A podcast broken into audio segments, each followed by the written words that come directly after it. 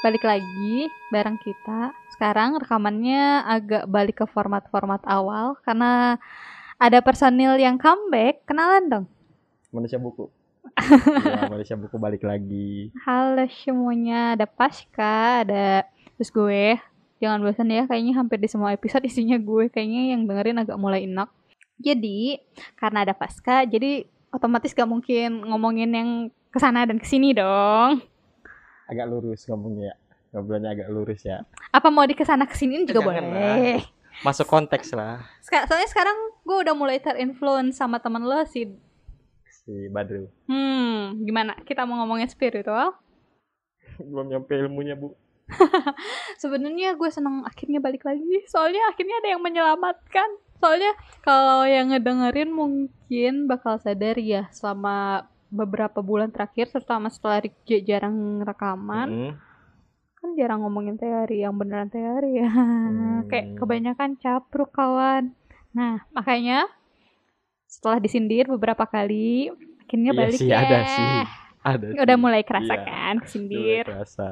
Jadi gimana nih bahas apa kita sekarang Pasca? Bebas, bebas, bebas. Mau bahas apa hari ini? Wah bener nih dibebasin. Iyalah. Ayo. Bahas apa? Mau bahas sibling atau enggak, ya? Mau bahas itu aja. Apa? Uh, kebutuhan dasar manusia. Asik lagi sekali. Iya dong. Jadi gimana? Teori kebutuhan dasar manusia versi siapa? Jelaslah versi. Eh ada versi lain gak sih kebutuhan dasar manusia selain Maslow? Maslow kan kayak grand teorinya nih ya. Mm-hmm. Ada lagi gak sih orang yang ngomongin soal kebutuhan dasar manusia? Eh, gue gak tahu deh kayaknya. Gue udah sembilan bulan lebih gak baca buku. Udah inget gue kan rendah. Hilang. Gak sih, gitu. Gak sih. Iya dong. Gak dong. Ada beberapa memori. Ada, cuman mencelok-mencelok gitu loh. Jadi hari ini kita bahas soal Maslow. Ayo, Pasca dulu yang cerita atau Atik dulu yang cerita? Atik aja dulu. Uh, apa ya? Ruang lingkupnya kita jangan teori banget. Oke, okay, gimana dong? Atik kan lebih lebih enak ngomongin soal implementasi. Enggak deh, gue kayaknya dibanding lu sebenarnya lebih teoritik gitu gak sih? Iya gak apa-apa. Tapi kan lu kan sering banget buat masukin itu ke kehidupan. Maksudnya kayak ketika lu menjalani kehidupan, ini masuk lo teori ini, kayak gitu-gitu loh. Iya gak sih? Apa gue doang yang ngerasa gitu? Kayaknya lo doang deh, soalnya semua teman-teman kita ngomong gue teori banget, Wak. Iya udah gak apa-apa. Ayo, bahas! Dari Atik dulu lah. Oke, jadi kita mau bakal bahas soal teori kebutuhan dasar manusianya Maslow. Nah, teori kebutuhan Maslow ini salah satu grand teorinya psikologi ya Pasca ya. Mahjabnya apa? Kenapa? Mahjabnya Maslow apa? Eh apa? Gua nggak tahu. Behaviorist gak sih? Enggak ya? Eh bi. Apa analis? Enggak dong, enggak analis. Enggak, enggak enggak analis. Ini behaviorist ya. Bi. Hum, human gak sih? Humanistik gak sih? Dia humanistik tau. Iya kah? Di Amerika ya? Wah, oh, gak tahu tuh kalau misalnya backgroundnya dia ya. Nah, kita mulai dari background. Oke. Okay, ah, jadi... gue gak main di background loh. Gak apa-apa, nanti kan Pasca bisa uh, fokusnya ke teori yang lebih teori ya. Insya Allah, semoga bisa. Gila, persiapan dia mah niat banget sampai nyatet, tapi baca. Sumpah, tapi sumpah, gue gak sampai ngomongin, bukan ngomongin ya, gue gak sampai mahamin bagaimana hierarki kebutuhannya Maslow. Karena ketika gue buka mazhab ketiganya itu. Oh shit, mazhab ketiga iyalah ya, humanistik si iya bodoh. Ya maaf maaf ya, kan? Ya makanya ya sorry ya. Waktu baru megang buku itu gue suka inget sama uh, omongan salah satu dosen kita. Apa tuh? Waktu kita satu kelompok ngomongin soal uh, materi Iseng, inget gak? Yang kita kelabakan satu minggu. Kayak, Bu ini teorinya apa ya Bu? Itu kok kita salah bingung. Satu ya metode, kan? Salah satu kejadian paling kocak waktu kuliah ya. Soalnya kayak berasa memahamin itu teori berasa nangis darah nggak sih? Iya, tapi kan? Ternyata pas ini kayak anjing itu, kan? Gitu doang. Yang masih ingat kan jawaban bundar yang cuma bilang. Iya kalau orang pintar tuh emang suka banget bikin orang lain pusing. Iya. Terus yang dia bilang cuma e, sebelum lu baca teorinya, lu baca dulu deh latar belakangnya dia ataupun uh, dasar pemikirannya dia. Nanti hmm. kalau lu udah baca itu, udah pahamin cara dia bermain, cara dia berpikir, kok... dan kenapa itu teori muncul. Nah, balik lagi ke Maslow. Yeah. Maslow itu kayaknya bikin teori waktu itu di Amerika deh. Mm-hmm. Setahu gue dia dia salah satu tokoh psikologi Amerika ya. Kan soalnya tokoh psikologi kan ada yang Eropa dan ada yang Amerika, makanya kiblatnya bakal beda bakal banget beda tuh. Banget, ya. Nah, dia itu bikin penelitian ke beberapa orang, gue lupa jumlahnya berapa. Dia meneliti dengan metode analisis biografis. Oke. Okay. Tentang bagaimana kebutuhan-kebutuhan dasar di manusia. Mm-hmm. Nah, muncullah teori dasarnya, awalnya ada lima hierarki. Okay. Yang mana setiap uh, hierarkinya itu tingkatannya itu harus dipenuhi terlebih dahulu untuk naik ke tahap selanjutnya. Laha- tahap selanjutnya. Jadi, kelima lima hierarki ini ada apa aja, Faska? Masa ini enggak tahu. Pertama ada fisiologis. Hmm. Ya kan?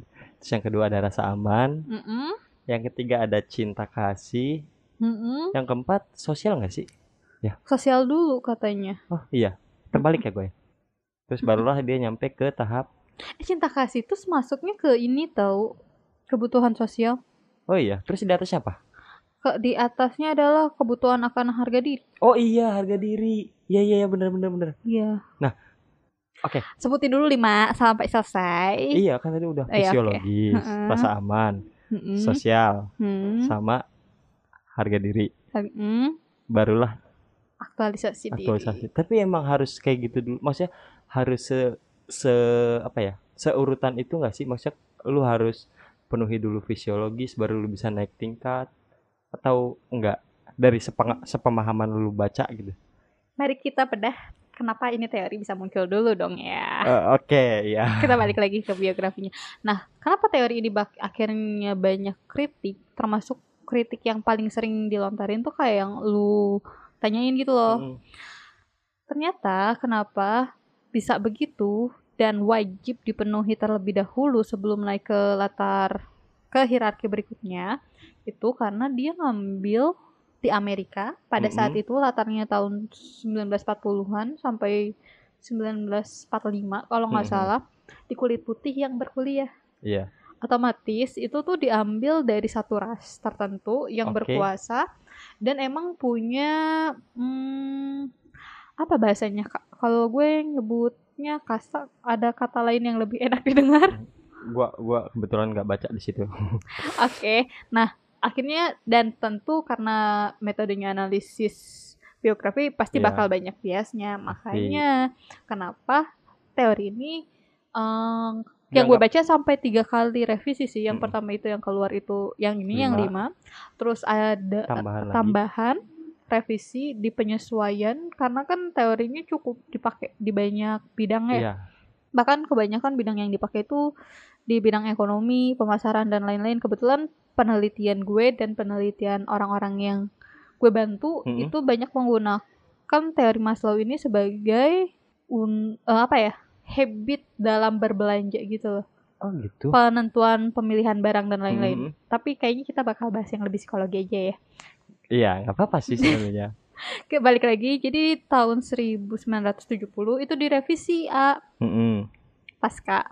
Iya. Yeah. Direvisi, jadi ada, dia sih nggak menyebut kalau itu dia menambah hierarki, cuman dia menambahkan dua hal tambahan yeah.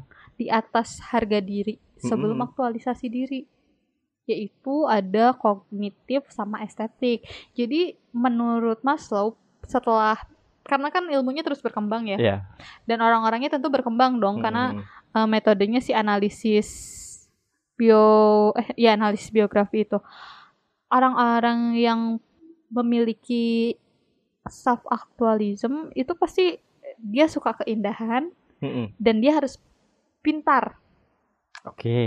Kalau misalnya dia walaupun misalnya kebutuhan fisiologisnya terpenuhi, kasih sayangnya terpenuhi, harga eh, kebutuhan sosialnya terpenuhi, harga dirinya oke, okay. Tapi kalau dia tidak berilmu dan tidak terlalu suka estetika ya belum tentu dia self actualism gitu. Oh, oke. Okay. Tuh, ih kesannya. Ih, gak apa-apa, lanjutin aja. Terus di tahun dua ribu. Enggak, ya sebelum tahun dua ribu awal kayaknya hmm. dia udah tua juga kan dan mungkin menemukan hal baru gitu. Iya, karena mungkin kan semakin tua manusia itu um, dia akan lebih mendekatkan diri ke Tuhan ya. Oke. Okay. Setuju nggak sih kayak karena semakin dekat dengan kematian, kita akan semakin mendekatkan diri kepada Tuhan, apapun agamanya. Mm-mm. Gitu enggak? Atau ya, intinya lebih bijaksana mungkin ya. Ya, ada nilai itu juga. Jadi uh, ditambahinlah ada delapan hierarki. Mm-mm. Setelah self-actualism itu ada transcendent. Nah, itu tuh enggak nyampe kayaknya. Transcendent itu, nah, itu akan dibahas di Al-Badriyah. Kayaknya itu akan lebih, oh, itu akan lebih rinci ya, di sana. Ya, karena soalnya kalau transcendence itu udah arahnya ke spiritualism gitu loh. Wow. Iya dong. Mungkin ya, karena ketika orang sudah uh, memiliki semuanya, mau apa lagi? Iya sih. Kayak pasti dia akan lebih ke ketuhanan gak sih?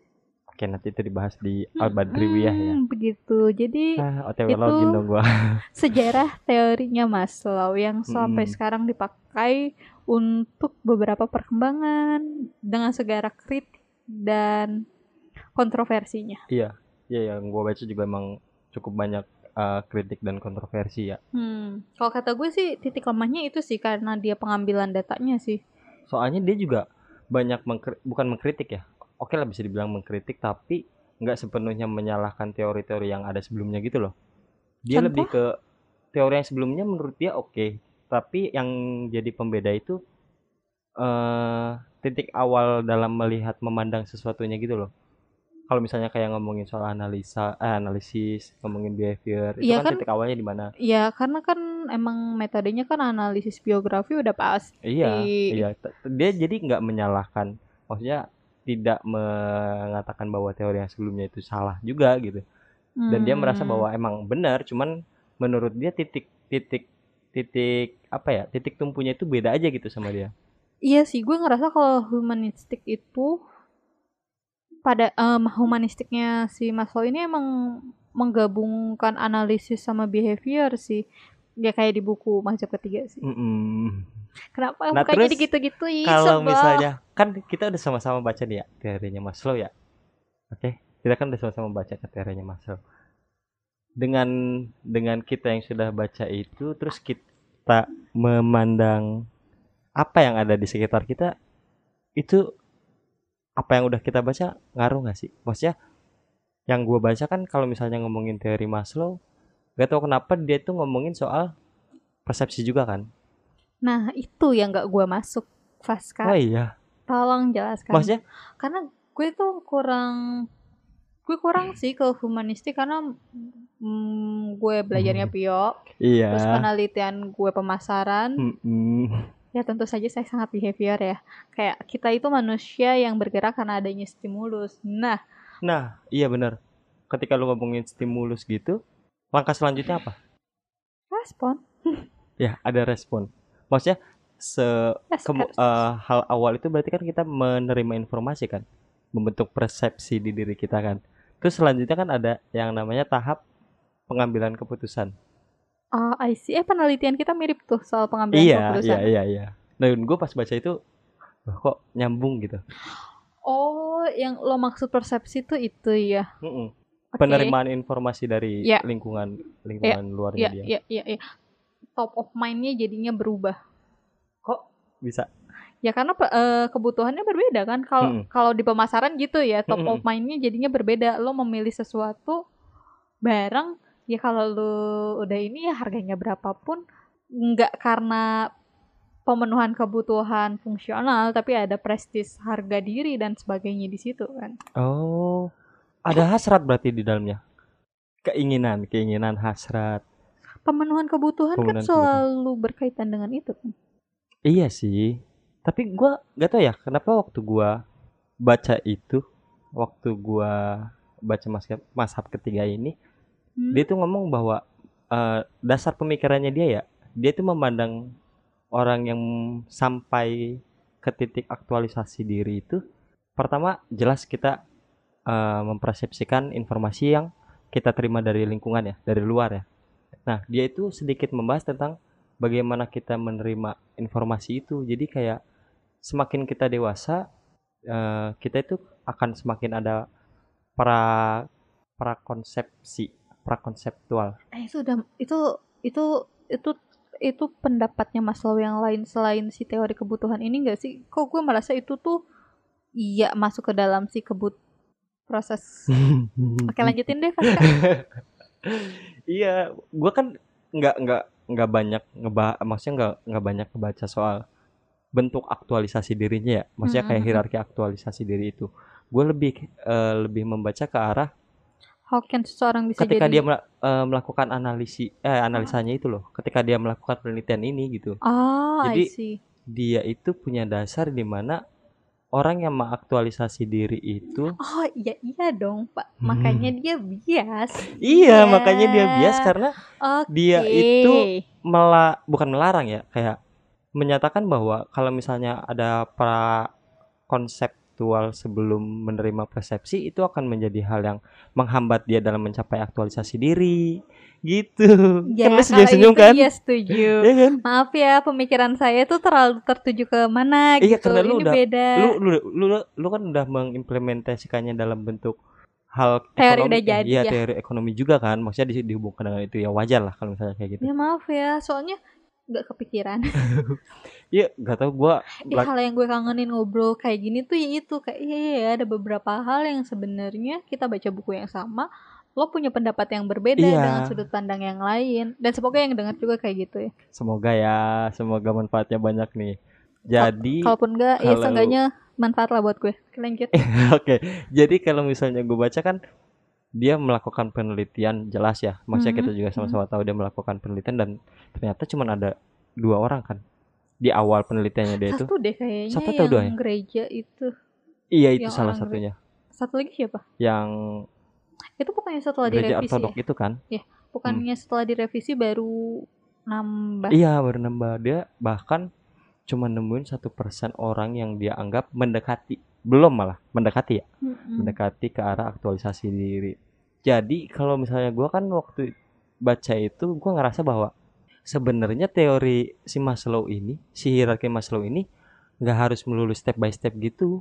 Ya itu adalah kritiknya ya. Dan setelah revisi yang kedua dan campur tangan beberapa tokoh baru kan hmm. muncul tokoh hmm. baru tuh dan termasuk kayak mulai tumbuhnya psikologi positif deh kayaknya tahun-tahun iya, itu iya, ya iya. Ya akhirnya ngomong gak harus naik terus karena itu kelemahannya yang dia ngambil cuman di ras putih oh. itu karena di ras putih pada tahun itu di Amerika uh, pasti orang dengan ekonomi cukup uh, berpendidikan mm-hmm. punya mm-hmm. kasta punya harga dirinya oke okay lah hmm. dibandingnya orang-orang kulit hitam. Hmm. Nah, bagaimana dengan orang-orang kulit hitam? Artinya orang-orang kulit hitam nggak mungkin bisa jadi sub-aktualisasi yeah, yeah. kan.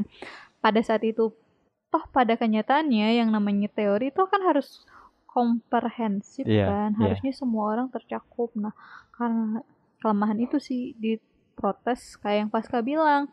Kayak gimana sama orang-orang yang berkulit hitam bahwa mereka tuh nggak uh, sebelum... banyak yang jadi budak kan mm-hmm. Nah mereka yang jadi budak tetap kok mendambakan cinta. Iya. Tetap kok mendambakan hal-hal berupa penghargaan. Iya. Bahkan terkadang untuk uh, segelintir orang kayak aktivis-aktivisnya. Ini bio, bukan biografi kayak artikel yang atik baca uh, orang-orang kulit hitam yang emang cukup vokal, otomatis kan dia secara pride dia lebih punya ya. Hmm. Tapi kebutuhan dia secara fisiologis kan belum, karena mereka kan masih tetap budak. Nah hmm. makanya muncullah uh, apa ya, bukan opini. Oke. Okay. Opini bahwa ya nggak apa-apa loncat, tapi setelah meloncati itu otomatis akan turun lagi ke bawah kok untuk hmm, memenuhi naik turun, itu. Naik turun, dan itu akan berulang. Nah. Itu yang gue temukan di uh, mazhab ketiga yang gue baca. Gimana? Ternyata gue kaget dong pas baca ini. Karena yang gue gak tahu ya Rikja, pemah- balikin buku gue aja. Pemahaman gue dulu itu kayak gitu kan. Maksudnya kayak yang bawah harus terpenuhi dulu, terus naik ke atas. Kalau misalnya udah naik ke atas, turun lagi tuh ke bawah. Ketika yang bawah ternyata uh, rilis lagi, otomatis harus terpenuhi lagi. Gak taunya pas gue baca mazhab ketiga, secara dasar si Maslow itu bilang bahwa aktualisasi itu bukan tentang menjadi, tapi ada. Aktualisasi itu ada, bukan menjadi. Kalau kita ngomongin menjadi, berarti kita punya target yang entah itu secara general atau mm-hmm. sudah ditentukan. Gitu loh, maksudnya kayak lu bisa dibilang telah uh, apa ya disebutnya, terpenuhi dalam sosiologis, itu ada targetnya sampai di titik mana, gitu kan? Kalau dulu gue mikirnya gitu, tapi sekarang ketika gue baca masa ketiga ini, kok gue ngeliat bahwa oh iya benar sih, setiap orang itu bisa mencapai aktualisasi diri, ya. Tapi yang jadi permasalahan adalah tumpuan mereka itu bagaimana ketika dia bisa menyesuaikan apa yang ada di dirinya dia, di sekitarnya dia, dan di keadaannya dia saat ini, itu juga bisa membantu dia untuk mencapai aktualisasi diri yang gue tahu ya.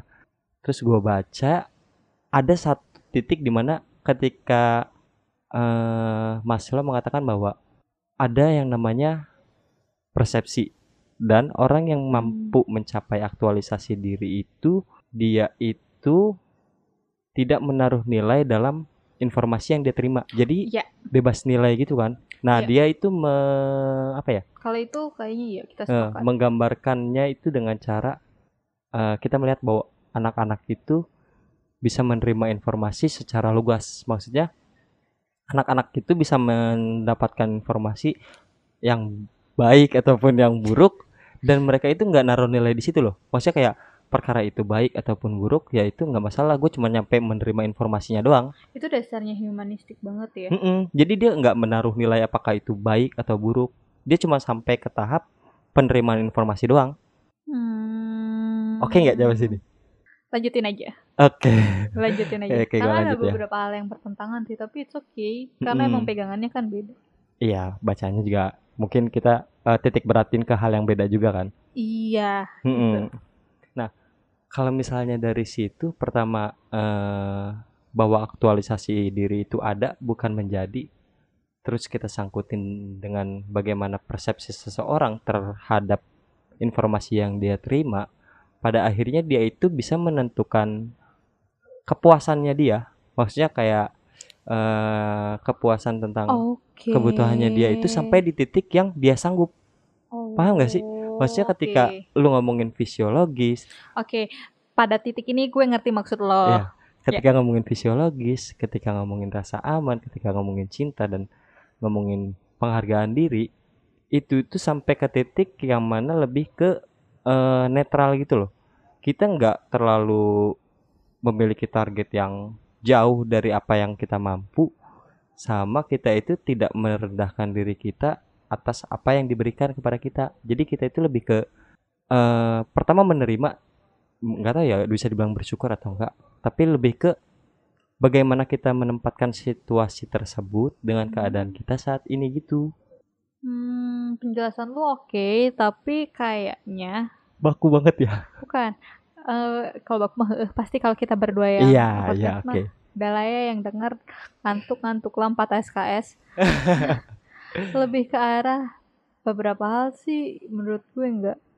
Kenapa? Aktualisasi itu menjadi sih. Kenapa menjadi?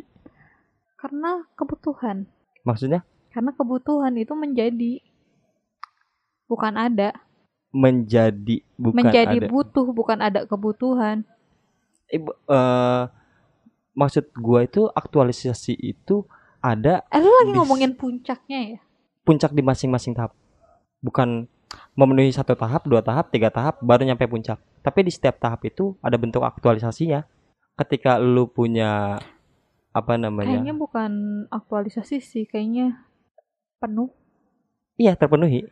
Karena yang ada satu kalimat yang iya, ditekanin banget kayak ketika ngomongin aktualisasi, hasrat itu adalah hal yang menghambat. Hmm. Udah mulai bingung nih. Hmm, udah mulai agak udah berbeda. mulai berbeda nih. Agak bedanya jauh ya. Boleh sedikit ngomong dulu? Boleh lah. Uh, soalnya yang gue paham konsep hierarki adalah yang paling bawah memang harus lebih banyak untuk menopang yang di atas. Jadi mm-hmm, gak cukup ada. Jadi mm-hmm, memang secara kuantiti itu emang harus lebih banyak. Misalnya mm-hmm, kebutuhan fisiologisnya ya memang harus terpenuhi mm-hmm, full, jangan sampai bla bla bla untuk tidak meruntuhkan hierarki yang paling atas. Sampai di titik mana? Sampai tidak per, uh, sampai tercukupi. Jadi maksudnya yang gue permasalahin uh, itu gak cuma sekedar ada gitu loh, tapi memang yeah. harus beneran ada loh. Kayak lo gak mungkin ngomongin harga diri bla bla bla mm-hmm. ketika perut lo kelaparan, cok. Mm-hmm. Gak mungkin lo ngomongin self-actualism kalau misalnya harga diri lo berantakan. Mm-hmm. Tuh. Lalu kan tadi gue ngomong soal hasrat ya. Nah, hasrat, hasrat itu menghambat kalau menurut apa yang gue baca dan yang gue pahami. Oke. Okay. Uh, kalau misalnya Atik bilang bahwa yang bawah itu harus terpenuhi dulu, mm-hmm. uh, base-nya gitu harus yeah. jelas dulu kan, maksudnya harus terpenuhi semuanya. Yeah. Itu sampai batas mana? Nah, hasrat itu maksudnya fisiologis gak sih? Untuk semuanya hasrat, hasrat keinginan, keinginan itu menghambat menurut Maslow ya. Ketika keinginan yeah, terlalu itu kalau jauh. Keing- ya. Tapi hmm, oke lah. Eh, eh lanjut dulu dong. Oke lah. Harus jelas dong. Ya udah oke lah. Gak bisa gitu dong. Oke. Silahkan. Argumen gue agak kurang kuat ya. Gak apa-apa di diomongin aja, maksudnya biar kita tuh nemu satu titik di mana lu oke gue oke. Enggak sih, enggak akan. Percayalah. Percayalah itu enggak akan pernah terjadi. Iya, oke. Jadi kalau menurut gue ya mema- enggak gini dulu deh. Hasrat menurut lu itu gimana sih? Yang lu tangkap dari hasrat maksud ini tuh kemana sih? Ya kayaknya gue salah di situ sih. Kayaknya gue salah di situ ya, sih. Ya, kebiasaan gua, kita muncul lagi nih. Iya, ya makanya kayak, kayak kalau buat menyatukan beberapa pemikiran kayak itu emang udah susah ya. Udah ada mendarah dari king. Jadi ya gue setuju sih kalau misalnya. Tapi tetap aja menurut gue gak, keinginan itu membuat keterbatasan. Iya. Mm-mm. Tapi kalau misalnya kata gue sih sebenarnya yang lain gak masalah, yang agak sedikit terganggu kayak kata ada, gak bisa ada harus karena uh, setelah fisiologis terpenuhi itu harus ada ada rasa aman, dan kita akan merasa aman ketika itu tuh continue dan berkelanjutan gitu loh. Mm-mm. Makanya kita ngerasa aman. Mm-mm. Gitu. Jadi gak cuma sekedar ada. Kalau cuma sekedar ada, hari ini ada, besok sih jadi gak ada. Kecuali orang-orang yang udah ada di uh, mencapai level tran- transcendence. Transcendence. Kalau udah nyampe level transcendence, kayaknya dia udah gak attach sama segala sesuatu yang berkaitan dengan duniawi kan. Mm-hmm. Gitu. Makanya gue ngomong ini, gue lagi ngomongin pucuknya atau keseluruhan. Karena kalau secara keseluruhan, untuk beberapa hal, enggak deh, apalagi terutama yang paling basic itu rasa aman sama fisiologis. Mm-hmm. Fisiolo... Ih, kok... So, paskannya lanjutin. Kenapa sih, Tik? Gak tau, kayak ngerasa tidak yakin, lanjut aja. Kok gak yakin? Gak apa-apa lah, lanjut lah. Ayak, misalnya sampai satu tahun ke depan, lo harus tahu bahwa lo bisa makan dengan tenang, nyaman, secara otomatis rasa aman lo akan terpenuhi kan. Mm. Barulah lo bisa ngomongin kehidupan sosial lo, lo Mm-mm. bisa ngomongin soal harga diri lo. Mm-mm. Gimana ceritanya lo mau menjunjung harga diri tinggi bla bla bla itu kalau besok aja lo belum tahu lo bisa makan atau enggak, untuk orang-orang yang tidak mencapai aktualisasi ya. Yeah. Karena orang-orang yang mencapai titik itu kan cuman tadi Pasca sendiri bilang kurang dari satu persen, itu pun ya, orang-orang dari, dari hasil kan. Dari hasil temuannya dia selama hmm, penelitian hmm. itu kan. Ketawanya menyebalkan ya. Iya, jadi yang gue tangkap ya dari dari semua ini ya. Anjay. Pertama di, bukan semua ini sih, maksudnya yang gue baca kemarin gitu loh. Oke. Okay. Pertama dia ngomongin persepsi. Semakin ya, kita dewasa, Maslow bilang bahwa Uh, semakin sulit bagi kita untuk mencapai titik ke kita tidak menggunakan pra pra konsepsi apa pra konseptual, gue lupa namanya. Jadi kita itu belum ada prasangka gitu loh, tidak menentukan sebuah prasangka kepada suatu kejadian. Ya kayak anak-anak aja, ketika menerima informasi benar-benar cuma menerima informasi, perkara itu baik atau buruk kita tidak menaruh nilai gitu, tidak muncul bentuk judgement untuk menilai sesuatu hal gitu. Nah itu tuh yang jadi pegangan gue. Pertama itu. Terus yang kedua itu si Maslow juga bilang bahwa uh, sampai ketika kita sampai ke tahap itu, barulah kita bisa bilang bahwa ada kemungkinan kita mencapai aktualisasi diri. Kalau misalnya kita bedah dari hierarki, jadi kan kayak yang tadi Atik bilang kan harus terpenuhi dulu ya. Kayak misalnya fisiologis itu berarti kita harus kerja, harus uh, kebutuhan apa apa sih kalau makan tuh apa namanya? Sosiologis. Iya, iya, iya. Primer, kayak, primer. Iya, kebutuhan primernya terpenuhi, kayak gitu-gitu kan. Nah, maksudnya terpenuhi ini, kalau misalnya Ate kan bilang tadi menjadi ya. Berarti kan semua kebutuhan itu udah enggak apa namanya? Udah menja- udah bukan menjadi permasalahan di hidupnya dia ya, kan. Iya, itu. Semuanya udah ada, iya kan? Akhirnya lo ngerti maksud Mm-mm. gue. Tapi kan tadi gue sempat nanya kan, titiknya itu sampai di mana? Apakah dapat kerjaan, terus uh, apa semua kebutuhan tentang makan, minum, terus kayak untuk datang uh, untuk hiburan ini itu itu terpenuhinya sampai ke titik mana? Apakah sampai ke lu bisa makan sehari tiga kali atau sehari dua kali atau lu bisa bekerja sampai di jabatan apa sampai kayak gimana, itu menjadi karena ada target. Nah, kalau misalnya ngomongin ada aktualisasi itu ada adalah ketika kita bisa mem- melihat situasi kita saat ini. Situasi kita saat ini, oke okay, kita udah bekerja nih. Kita udah bekerja, kita udah puas dengan pekerjaan kita. Kita udah merasa cukup, kita udah udah menghentikan hasrat kita itu untuk menikmati keadaan saat itu gitu. Okay. Hasrat itu yang membuat kita kan jadi pengen, ah kayaknya nggak cukup nih, kayaknya mau lebih, mau lagi. Misalnya kayak misalnya kerja, gue nggak mau cuma kerja di uh, apa namanya di jabatan ini, gue pengen lebih tinggi lagi, lebih tinggi lagi. Nah, hasrat itu yang menghambat karena kita tidak berhenti di titik dimana kita rasa bahwa kemampuan kita itu sampai di titik itu, terus kita menikmati itu gitu loh. Gak salah. Cuman gak salah sih. Ya terus kalau misalnya ngomongin rasa aman, ini gue kaget pas dia ngomongin rasa aman ini, dimana dia kan ngasih contoh tentang tentang uh, apa itu namanya ya, ketika orang berada atau masuk ke dalam sebuah aturan yang dibuat, dia akan merasa aman ketika dia hidup di bawah aturan. Kayak siapa? Baru bang, bang. Kayaknya untuk teori, teori beberapa teori kayaknya otak kita masih satu frekuensi ya. Erich Fromm kan? Iya nggak sih? Yang Erich Fromm kan sempat bilang bahwa semakin kita di bawah tekanan, maka kita semakin merasa jadi satu. Ketika kita uh-uh. dibebaskan, malah kita bakal ngerasa kehampaan. Uh-uh. Nah.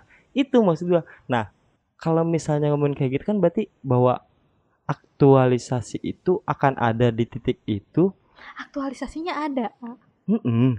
Tapi tahap lain itu menjadi butuh. Menjadi butuh. Sampai di titik mana?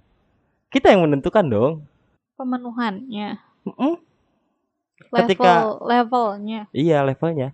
Ketika kita yang menentukan kan, kalau kita selalu mengikuti hasrat, otomatis akan minta lebih, minta lebih, naik lagi, naik lagi, dan pada akhirnya kita tidak bisa menikmati itu dulu gitu loh, sampai ke titik situ.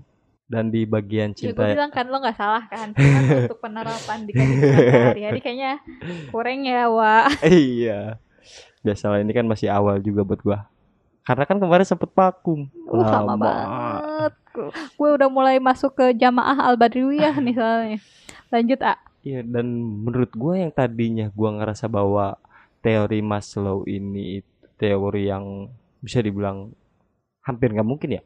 Susah banget gak sih buat mencapai aktualisasi diri? Gue masih menganggap ini adalah satu hal yang sulit untuk Mm-mm. mencapai titik itu. Apalagi setelah munculnya tendensi ini tuh kayaknya agak susah banget. Gue malah merasanya gampang. Um, uh, karena kita anak psikologi, kita nggak bisa cuma satu teori kan. Mm-hmm. Ada beberapa hal yang menurut gue perkara kelekatan tentang duniawinya juga. Iya sih. Lo bagaimana cara lo melepaskan kelekatan lo terhadap beberapa hal mm-hmm. yang sifatnya duniawi, dan semua kebutuhan Maslow kan sifatnya duniawi kecuali yeah. dua pucuk yeah, teratas ya. Price. Ya lo tidak membutuhkan itu dalam hal yang cukup banyak gitu, ngerti nggak sih? Mm-hmm. Makanya lo bisa ngomong gitu. Nah, kan tahu itu titiknya di situ, titik bedanya kan? Hmm, tapi kan jadi nggak masuk akal kalau kita ngomongin di masyarakat. Ini teori untuk masyarakat, kawan. Iya, berarti kan yang salah kan berarti ada di hasrat kita kan? Iya. Ya, karena itu, selalu minta ya, terus. Iya kalau itu gue setuju, cuman kayak untuk beberapa titik, ya benar omongan lo nggak salah. Gimana sih itu gimana? Omongan lo nggak salah, cuman kayaknya uh, semakin membuat teori ini tidak masuk akal buat gue. Dengan dengan orang-orang yang hidupnya di dunia di dunia material dan mengejar. Ya memang begitu kan pada akhirnya. Emang iya ya? Uh, mungkin orang-orang seperti lu kan hanya segelintir orang kan. Yang lu secara makanan lu udah terpenuhi, secara um, rasa aman mungkin sudah terpenuhi, iya. Kasih sayang lo punya teman-teman, orang tua mm-hmm. dan sebagainya udah oke, okay. Harga diri lo dihargai sama beberapa teman lo dan dianggap mm. lo cukup bijaksana. Nah, lo kan hanya perlu setitik lagi untuk di level itu gitu. Nah, iya. Soal iya, gue iya. paham maksud lu. Oh, hmm. Cuman kayaknya itu jadi tidak rasional aja. Kenapa jadi nggak rasional? Karena hanya segelintir yang satu persen itu akhirnya ini nggak bisa mewakili teori ini kalau iya. diproyeksikan sama lu jadinya bukan teori sosial, psikologi ilmu sosial. Iya, teori sosial. Jadi yang salah di sosialnya atau di cara dia memandang sosialnya? Fuck you. Ada kayak suara gue gede tadi.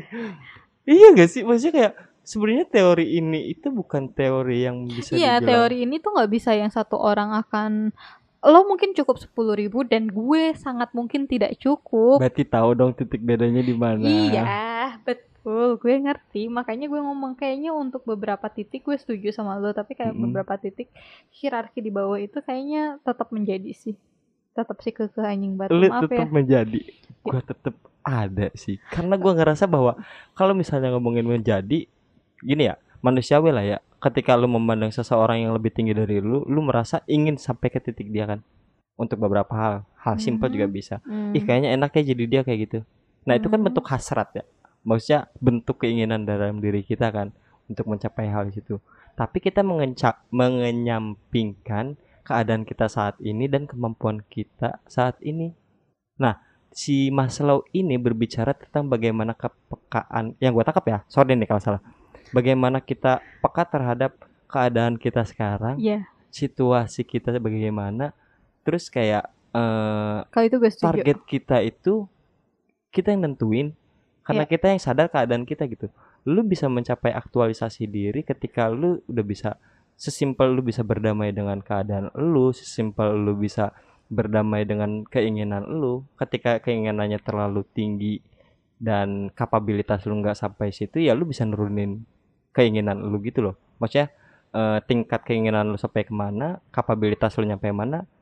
Kalau itu gap lu rasa terlalu jauh, kenapa gak lu turunin aja keinginan lu gitu. Bukannya gak mau berusaha, tapi kadangkala kita harus rasional, atau kadangkala kita juga harus sadar diri kemampuan sadar, lah. Iyalah, sadar diri kemampuan. Bukan berarti kita nggak mau berusaha, tapi kan ada titik di mana lu nikmatin dulu. Tapi kalau misalnya kita terbatas dengan hal-hal itu, akhirnya tidak akan berkembang sih um, untuk berkemb- beberapa titik. Karena kenapa nggak berkembang? Temboknya terlalu rendah untuk dicapai. Uh, lu nggak? Kan iya ya. Tapi kalau gua analogiin ya, ketika ada sepuluh tangga dan lu pengen nyampe ke tangga sepuluh, gua juga sama. Yang ngebedain lu itu gimana caranya dari bawah langsung ke tangga sepuluh. Sedangkan gue, gue tahu bahwa ada tangga ke satu, ke dua, ke tiga. Jadi gue step by step dulu. Lu punya target sekarang mau ke mana ya? Artinya gak aktualisasi dong. Artinya pemenuhan ada. Satu titik. Karena dasar gue ada. Jadi lu sampai dulu di titik satu. Ketika lu udah bisa menikmati itu dan lu rasa lu sanggup untuk naik ke titik dua, lu bergerak lagi. Eksa- eskalasinya yang berbeda. Iya. Tapi kalau misalnya emang ya gini konsep yang agak berbeda, kecepatan mm-mm. dan percepatan ya. Oh iya benar benar benar.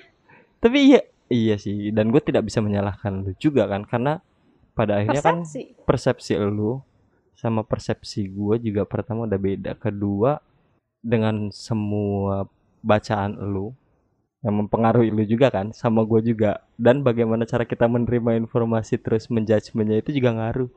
Soalnya waktu gue baca itu gue langsung ngerasa bahwa oh gue bukan bukan ngomongin soal hierarki ini ya, tapi bagaimana gue menyikapi hidup gue, terus bagaimana teman-teman gue menyikapi hidup mereka di di persepsi ini si Maslow itu. Gue langsung kayak oh teman-teman gue di titik ini nih, gue di titik ini nih. Bukan ngomongin hierarki bukan, tapi ngomongin bagaimana kita menerima informasi, bagaimana uh, kita memunculkan kebahagiaan dari apa yang bisa kita capai, yang kayak gitu-gitu loh. Kepuasan, hasrat. Ya lu tau lah gue gak kompetitif, tapi bukan berarti gue gak mau berkembang kan. Ada di beberapa titik gue ngerasa emang lu gak mau berkembang sih. Iya. Maaf, kebiasaan. Iya, emang untuk di beberapa titik gue gak mau berkembang. Pertama, tapi gue paham karena ada beberapa orang.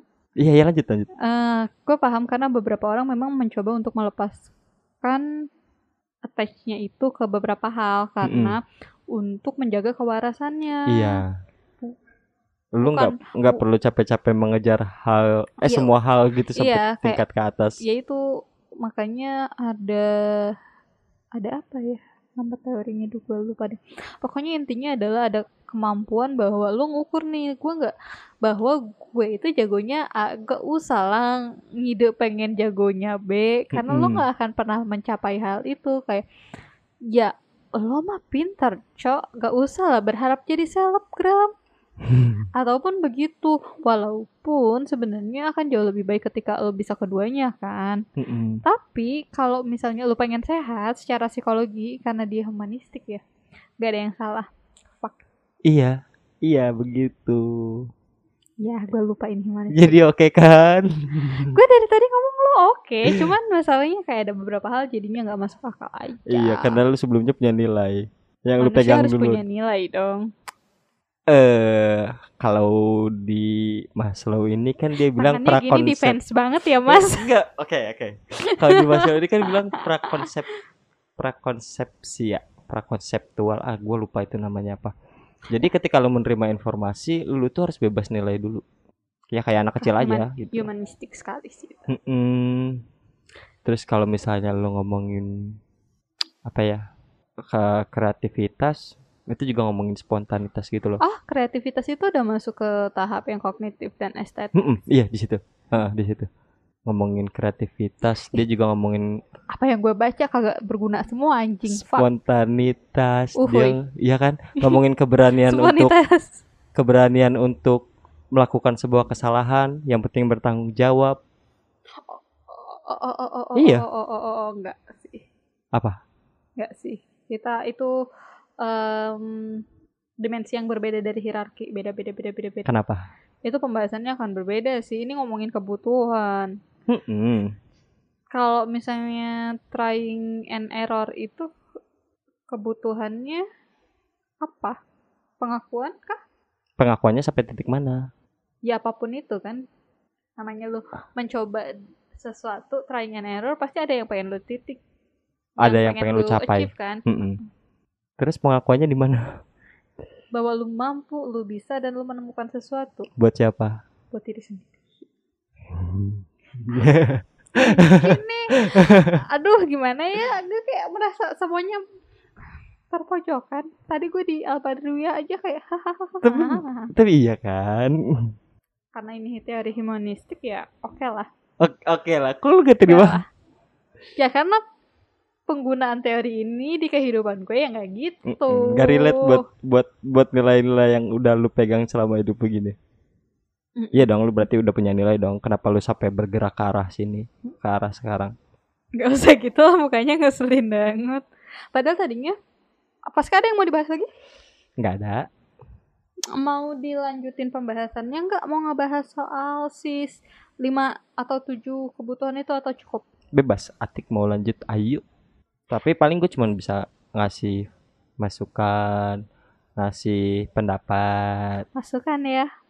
Oh. Iya, bukan masukan. Maksudnya ketika gue anggap lu berbeda sama gue ya, nanti gue agak mencela sedikit. Kayak, mencela, kok bisa gitu? Ya? Iya dong.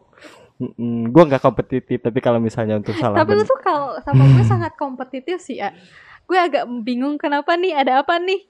Karena persepsi lu terhadap gue ada apa sih kawan? Karena lu kan cerdas ya. Gue akuin lu cerdas. Kurang sih sekarang ya. Dan gue rasa kan gue pengen cerdas juga kan, salah satu targetnya kan pengen ngalahin lu juga kan. Terus lu sekarang ngerasa iya. Untuk beberapa titik ya gue rasa gue lebih baik dari lu sekarang. Tapi menurut gue bukan ini sih, karena ada beberapa hal yang gue harus akuin lu berkembang cukup pesat, tapi beberapa hal penurunannya juga cukup drastis juga. Ya kan kayak yang lu bilang barusan. Hmm, kita nggak bisa karena banyak yang, kalau kata gue ya itu, ay, kenapa jadi ngomongin lu? Lah, enggak ngomongin lu juga. Oh iya. Ya intinya gitu sih, ketika kita mau achieve sesuatu ya kita harus ngorbanin sesuatu. Kita harus sadar kemampuan diri kalau kita nggak bisa megang dua-duanya gitu. Kalau cara lu ngomong kenapa masuk akal dengan kalimat yang gue ucapin soal Maslow barusan ya?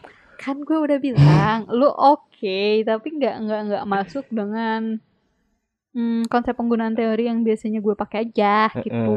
Di di kehidupan lu. Iya dong. Teoritis sih. Soalnya karena uh, patokan gue ya, ya karena gue anaknya data ya. Iya. By data nggak ngomong gitu gitu. Mm-hmm. Secara penelitian yang dilakukan gue, teman-teman gue nggak gitu. Uh-huh. Tapi ketika lu membawa diri lu secara objektif untuk membahas as suatu personal pandangan, bukan bukan bukan. Kalau as personal pasti agak bertabrakan kita ya. Tapi kalau misalnya. Tapi secara personal sih gue setuju sih. Mm-mm. Tapi sama kan gue. Personal itu kan ketika kita membahas satu hal yang sama, lu secara subjektif itu pasti ada banyak pertentangan lah ketika kita ngobrol. Mm-hmm. Tapi secara objektif ketika kita ngomong satu titik atau satu pembahasan, secara nggak nggak tahu ya lu sadar atau enggak, tapi omongan lu itu ternyata banyak nilai yang sama dengan apa yang gue ucapin gitu. Walaupun itu bertentangan dengan diri lu gitu loh. Karena sebenarnya gue tahu, cuman gue nggak mau menyetujui lo aja. Iya dari dulu kan begitu. Iya. Oke oke oke oke. Berarti udah clear ya soal ini ya Maslow ya. Oke okay, lah. Oke okay, lah. Oke gitu. Okay, mm. lah. Oke okay, lah. Kayak emang nggak salah, cuman cuman.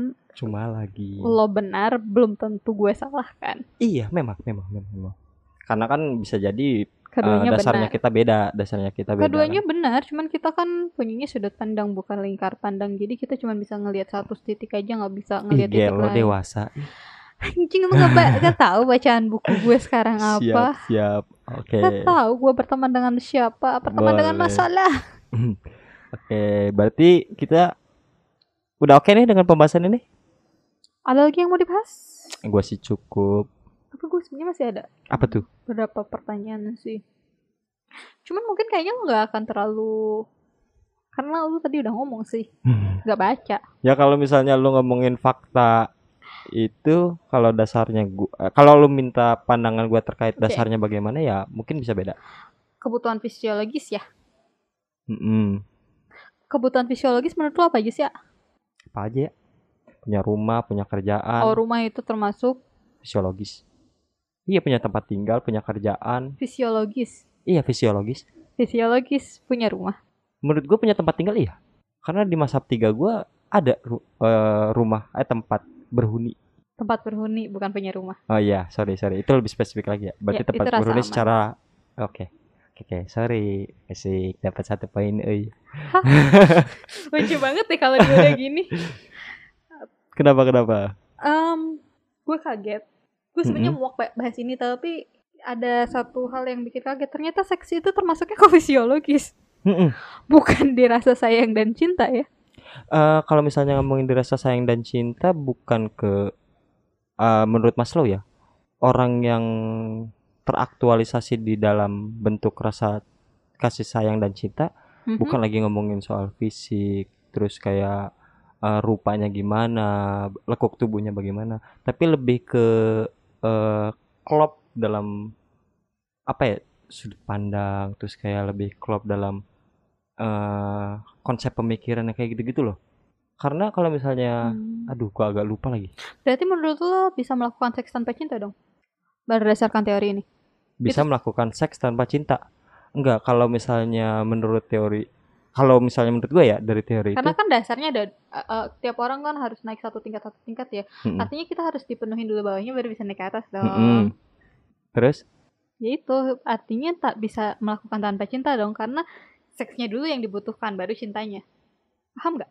Uh, kalau misalnya menurut gue, kalau misalnya ngomongin seks itu bukan lagi ngomongin soal hasrat, karena di yang gue baca ya hasrat itu kan yang menghambat ya. Hmm. Jadi seks itu lebih ngomongin tentang berhubungan seks yang uh, memilih uh, lebih ke arah bentuk bentuk kasih sayangnya itu lewat seks, bentuk cintanya itu disalurkan lewat seks. Maka ada ada ada ada batas di mana menurut kita ini sudah terpuaskan nih, ya udah sampai ke situ gitu. Tetap gak ngejawab sih. Kenapa gak menjawab? Pertanyaan gue bisa gak? Artinya bisa dong, orang karena kebutuhan awalnya dulu itu seks, mm-hmm. bisa, artinya cintanya kan di atas. Sebelum dia nyampe ke titik level cinta, artinya dia bisa melakukan seks tanpa adanya cinta kan. Mungkin... kasih sayang itu udah masuk ke level yang lebih tinggi. Iya, iya, iya, seks, iya, kan? Iya. Artinya kebutuhan ini tidak terpenuhi di dasar, sementara secara teo Titis, teoritis, mm-hmm. kebutuhan dasarnya dulu, pondasinya dulu yang harus kuat, baru bisa naik ke atas. Mm-mm, berarti bisa. Bisa enggak? Kok gue jadi bingung sendiri ya? Ngerti gak maksudnya? Iya, iya, paham, paham, paham. Tapi, tapi kalau misalnya gue bisa sih. Iya, menurut gue jadi, jadinya bisa. Tapi karena... apakah itu um, menuju arah ke aktualisasi? Enggak. Dia Hah? akan mencapai ke arah aktualisasi ketika seks yang dia lakukan dengan pasangan itu itu bukan berbicara lagi tentang hasrat dan kenikmatan, tapi bentuk bahasa cintanya, bukan bahasa apa, bentuk perilaku perilaku seksnya itu adalah bentuk cinta dan kasih sayangnya mereka gitu. Orientasinya itu bukan kalau hasrat ditahap, kepada pasangan. Kalau di tahap cinta dan kasih. Berarti oke lah.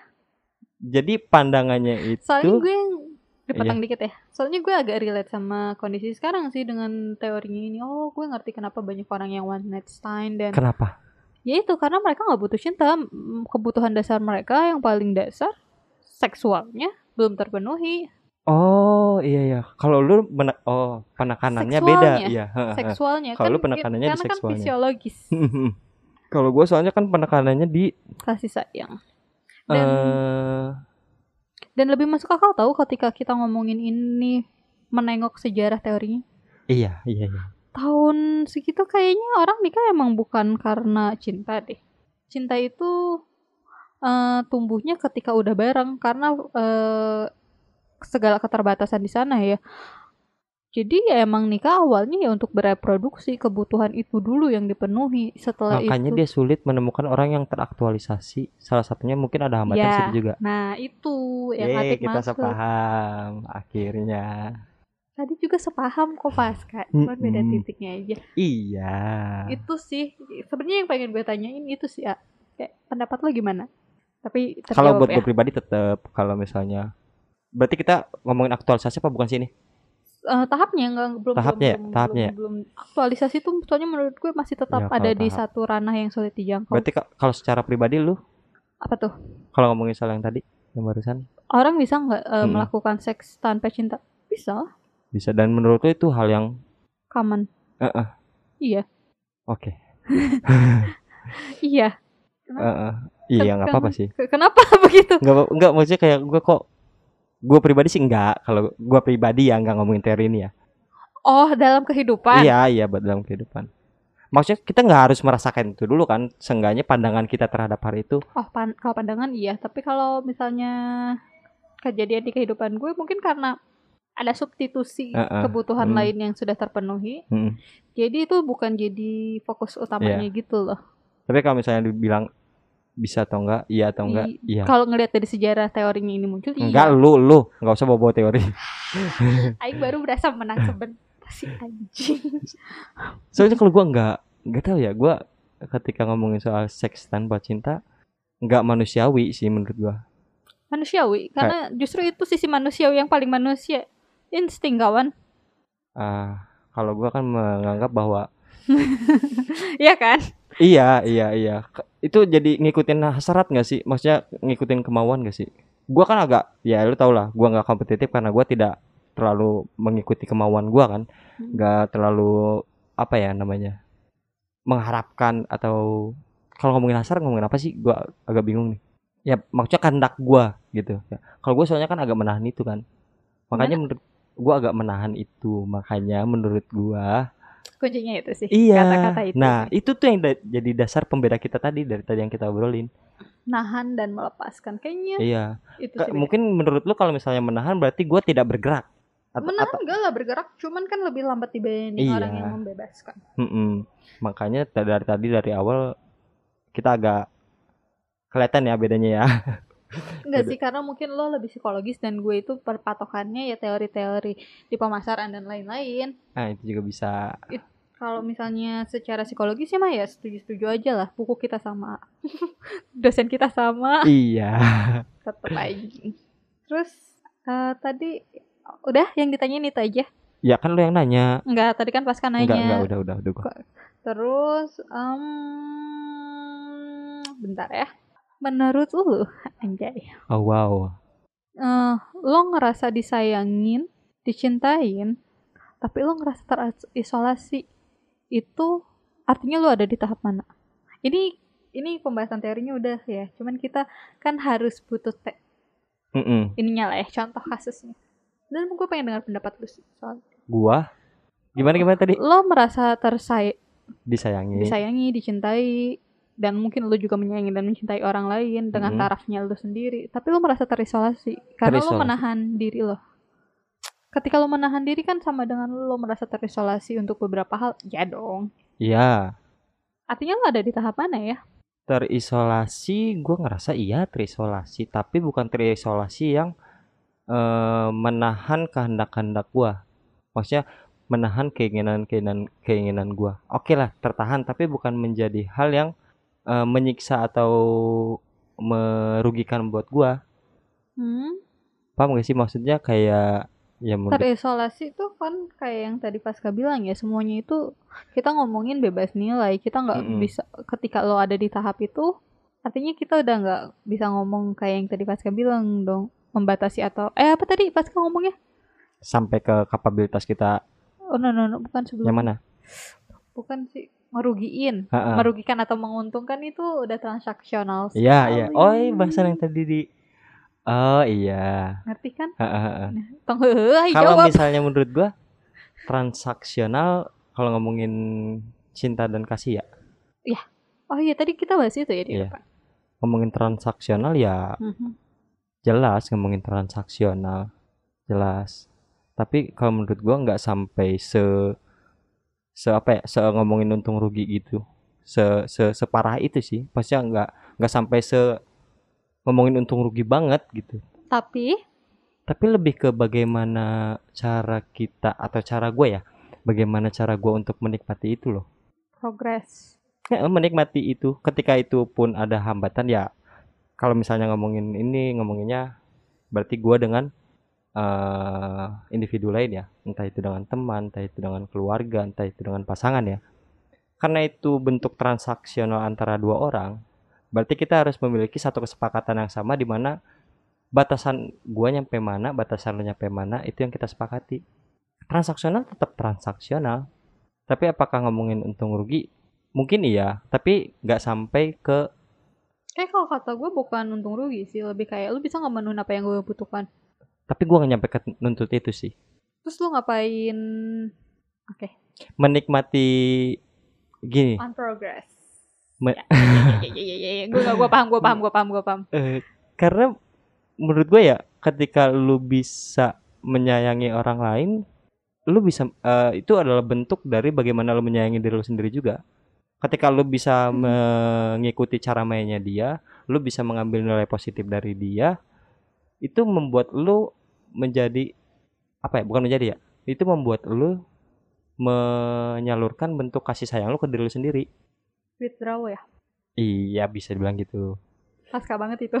Mm-mm. Lu kan dulu sempet sempet apa namanya sempet nggak sepaham sama gua karena lu bilang bahwa lu nggak bisa uh, itu itu adalah rasa rasa rasa sayang yang semu ketika lu bilang lu bahagia karena kebahagiaan orang lain. Lu pernah bilang itu. Dan masih sampai sekarang kok. Masih masih masih. Masih kok. Dan masih karena kok. Gua melihat ada sisi positif ketika gua bisa melihat orang lain bahagia. Karena atau tetap berbagi dengan gue, kalau menurut gue enggak. Itu masih bullshit sih. Karena di situ ada nilai. Gimana ceritanya lu bahagia kalau lu aja nggak bahagia? Serius deh, itu nggak masuk akal kawan. Gimana ya? Enggak, itu enggak, itu hanya persepsimu kawan. Justru karena kalau kon- lo mencoba untuk um, rasional, ih gue seneng mm-hmm, nih mm-hmm. ketemu sama makhluk material. Wah ini dibagi dua part nih kayaknya. Gak sih nggak apa-apa? Nggak apa-apa. Tapi kalau dibagi dua part gak apa-apa. Iya, iya. Tadi gue mau ngomong apa? Oh, gak mungkin kita bahagia kalau ngebahagiain orang lain kalau kita gak bahagia. How can? How ketika lu can... tidak punya sesuatu untuk lo bagikan, apa yang mau lu bagiin? Hmm, ya, bisa ambil contoh kasus? Bisa bisa kasih contoh kasusnya nggak gitu? Supaya lebih gampang gue untuk uh... gimana lo mau ngasih makan orang lain ketika lo kelaparan? Apakah lo yakin lo nggak iri ketika dia makan dan lo kelaparan? Uh, gimana kan... ceritanya lo bisa bahagiain orang tua lu mm-hmm. dan mengaku lo bahagia ketika lo di kosan lo harus lontang-lantung kesana kesini minjem duit orang? Mm-hmm. Gimana ceritanya lu ngomong lu bahagia sama cewek lu ketika lo terpaksa harus mengikuti segala aturan yang ngebuat lu ngerasa itu mengkungkung lu? Kayak ah, cok, nggak gitu. Pun ada beberapa orang yang iya gue happy, ah, serius lo happy lo. Ah bohong-bohong gitu. Iya kayak serius lo happy, tapi uh, di satu sisi pemenuhan lo nggak terpenuhi gimana? Fake gak sih? Orang-orang yang kayak gitu yang ngebuat beberapa illness lebih sering muncul di masa sekarang karena kayak ada kebutuhan untuk enggak gue mah happy ngebahagiain orang. Enggak, lu dulu happy baru lu bisa bahagiain orang. Mm-mm. Eh. Oke okay, udah. Maaf. Wah, subjektifnya langsung uh, gitu menggebu-gebu gitu. Ya udah lama gak ngomong gitu ke beberapa orang. Soalnya beberapa orang akhir-akhir ini ngomonginnya spiritual, mulu orang sekitar gue kayak kita tuh harus berserah. Shit. Enggak, itu bukan gue. Walaupun ada beberapa hal yang akhirnya oke okay lah. Beberapa hal gue harus menerima bahwa emang itu bukan jalan gue aja. Mm-mm. Tapi bukan berarti saya berbahagia atas kebahagiaanmu, kawan. Eh, kita ambil contoh yang mana ya? Kayak banyak itu kan, banget itu, itu kan ada tiga saya. Itu kan tadi ada tiga uh, kalau misalnya sebenarnya intinya gini, ketika uh, gue bisa membahagiakan orang lain maka gue bisa membahagiakan diri gue sendiri kan, karena gue mengambil nilai-nilai positif untuk menjadikan patokan kebahagiaan buat gue pribadi. Jadi ketika lu bilang lu ngasih makan orang lain, orang lain kenyang tapi kan lu nya lapar ya. hmm. Nah titiknya akan gue butakan di titik gue lapar, tapi bagaimana gue bisa memberinya yang jadi nilai positifnya yang gue tekankan di situ. Begitu. Serius lo happy dengan kelaparan lo? Eh, kalau misalnya patokannya di kelaparan ya nggak happy, tapi kalau misalnya ketika tapi emang lo akan berpikir cukup jernih ketika perut lo kelaparan kalau kita gabungin ke teori ini. Kasih sayang itu level tiga, fisiologis mm-hmm. itu nomor satu. Iya, ya kan makanya kan gue bilang bahwa ini itu nggak harus yang bawah dulu terpenuhi baru yang atas. Oh, dalam okay. artian bukan nggak terpenuhi ya, tapi ketika stepnya sampai di mana okay. ada di aktualisasi itu sampai step yang mana, step yang atas udah bisa kita coba penuhi juga gitu. Makanya gue bilang hal ini kita tetap akan selamanya berbeda sih. Iya, makanya kan gue bilang ketika lu ngomong menjadi itu titiknya di mana gitu. Karena kalau menurut gue kalau misalnya kita harus memenuhi yang bawah dulu, nanti kita tidak akan beranjak ke atas kalau misalnya keadaan kita tetap di bawah. Konsep gitu bentuk hierarki dimanapun itu yang bawah menunjang yang atas, artinya yang bawah harus kuat untuk bisa menopang yang atas. Hmm, hmm. Kalau kita naik ke kayaknya iya, tadi betul. Harusnya dicukupin deh. Iya betul, emang betul. Tapi kan uh, patokannya kan kita yang menentukan, di bawah sudah terpenuhi dan sudah memuaskan buat kitanya itu kan kita yang menentukan juga. Hmm. Ya kan? Kalau jadi asik dengerin. Iya kan? Kalau misalnya kita selalu menuntut hal yang jauh gapnya dengan uh, kapabilitas kita, ya kita gak bakalan memenuhi apa yang ada di bawah kan? Pada akhirnya kita tidak bisa mencapai ke tahap-tahap yang lebih tinggi. Ini jadi tidak masuk akal pada awal mulanya kan?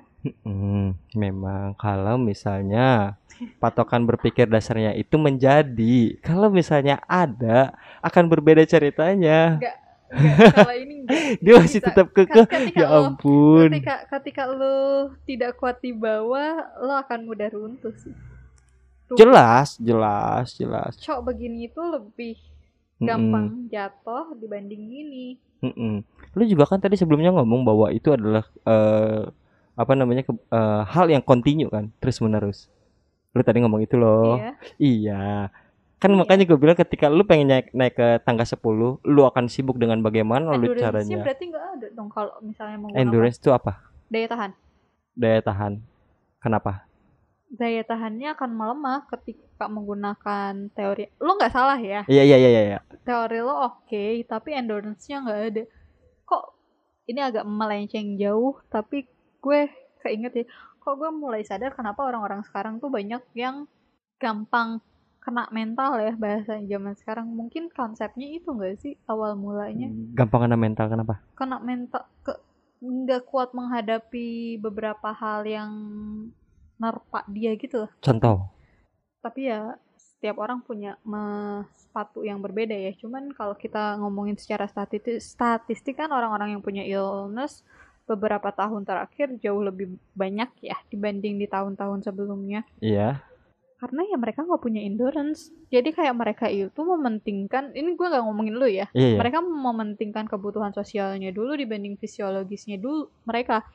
Atau mereka mentengin kasih sayangnya dulu. Misalnya ngasih satset-satset ke pacarnya, memenuhi mm-hmm. kebutuhan akan kasih sayang, cinta, dan lain-lain, mm-hmm. beserta uh, love language-nya pasangannya, iya. untuk mendapatkan kembali cintanya dia, mm-hmm. ketika diputusin, terseok-seok, karena akhirnya dia kehilangan banyak tangga, uh, karena dia nggak punya tangga di bawah, jadi langsung terjun payung gitu loh, ngerti gak sih? Iya, paham, paham, paham. Tapi lo gak setuju ya sama teori itu? Setuju, setuju. Ah, setujunya kayak tidak meyakinkan. Enggak, yang gue gak setuju itu ketika pengennya ngelihat muka lu tuh sama kayak gue ngelihat muka Dita, bawaannya pengen ngegas dan pengen berkata kasar, maaf ya. Eh, yang gak, yang gak gue setuju itu adalah ketika pemenuhan fisiologis lu itu di hal yang jauh dari kapabilitasnya lu gitu. Gitu loh, hal yang jauh dari kapabilitasnya lu, karena ada hasrat di dalamnya. Enggak sih, A. Enggak sih, A. Kalau menurut gue ya. Tapi ya kalau menurut gue ya, enggak apa-apa. Ya enggak apa-apa. Nah, yang dari tadi lu sebutin tuh ada di sini, Wak. Ada di satu tingkat sebelum kita mencapai puncak, yaitu harga diri. Mm-hmm. Harga diri itu kebagi jadi dua, yaitu pemuasan atas kebutuhan. Mm-hmm. Harga diri sama kebutuhan uh, prestis. Apa tuh? Dihargai, dicintai, mm-hmm. kayak yang kayak gitu-gitu, jabatannya tinggi, mm-hmm. punya masa. Kayak Badru kan sedang mengumpulkan, iya. masa. Terus terus kenapa? Ya itu kayaknya lu berpegangan di situ. Gimana maksudnya berpegangan? Hah, gimana sih ngejelasinnya? Gua iya gimana? Hmm, udahan aja lah. Ih, tanggung. Gak apa-apa, gak apa-apa. Dah ya. Ih belum. Makin lama makin sering berantem. Jangan. Enggak, enggak berantem ini. Gimana-gimana jadi? Jadi kayak lu tuh kayaknya ada satu ta- ya kayak tadi kayaknya gue udah sempat ngomong kan, lu tuh ada di satu tahap sebelum aktualisasi kan, Nak? Iya. Gue mandangnya gitulah ya. Kalau lu tidak memandang. Enggak, maksudnya sederhanakan aja lah. Lu terlalu bertele-tele. Intinya kemana gitu. Kayak lu agak rancu membedakan prestis sama kebutuhan akan diri sih. E, contohnya gimana? Kebutuhan diri itu ada. Mm-hmm. Kebutuhan akan pre- prestis itu menjadi. Menjadi. Prestis itu gimana gimana? Ada dan menjadi itu jadi satu kesutu- kesatuan untuk memenuhi tahap ini. Mm-hmm. Jadi kalau prestis tadi gambarannya itu seperti apa? Prestis tuh menjadi. Enggak, penghargaan kayak gitu-gitu apa? Penghargaan, pengakuan. Mm-hmm. Emang butuh ya? Di satu titik ini, kenapa lu belum deaktualisasi diri, A?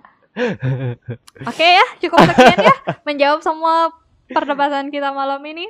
Terima kasih sudah mau rekaman. Makasih, makasih. Hah, berasa terus, sehat lagi. Iya, cepat sembuh, jangan ngerokok. Tolong. Jadi, ja- saya belum mau datang ke pemakaman Anda. Uh, makasih. Ini buat tahap awal sih. Apa tuh? Buat gua ngobrol. Eh, jadi A- sehat lagi, kognitifnya main lagi. Amin. Amin. Tapi gue seneng loh ngob- di sini walaupun kadang-kadang nge- ngaco, cuman gue kayak berasa punya tempat sampah. Si semoga ini juga jadi tempat sampah lu ya. Karena setahu gue lu agak susah menemukan tempat sampah kan. Mm-hmm. Mm-hmm. Suka ada masukan enggak sih dari pendengar? Enggak. Pendengar. Eh, ada, cuman kebanyakan di Al-Badriyah. Kalau di teori uh, kayak bagus dong. Asli di Al-Badriyah tuh kenapa akhirnya disegmenin? Karena memang peminatnya jauh lebih banyak, coy. Bagus berarti. Lanjutkan. Emang Badru nih ya. Badru itu bagus. Promosinya itu kalau misalnya kita disusupi secara langsung iklannya susah masuknya. Dia masuknya soft, soft, soft. Oke, oke, oke. Iya, iya, gitu. pokoknya semoga jadi tempat sampah. Dan nanti akan ada segmen baru sama Opay, mm-hmm. itu mungkin akan jadi uh, tempat sampah yang lebih besar buat banyak orang. Mm-hmm. Mungkin karena Pasca udah masuk bisa bantu deh di teorinya ya. Oke. Okay. Ini lo lebih humanistik dibanding gue yang agak kaku. Sekian pembahasan kita. Makasih Pasca. Dadah terima semua. Terima kasih, terima kasih. Ya.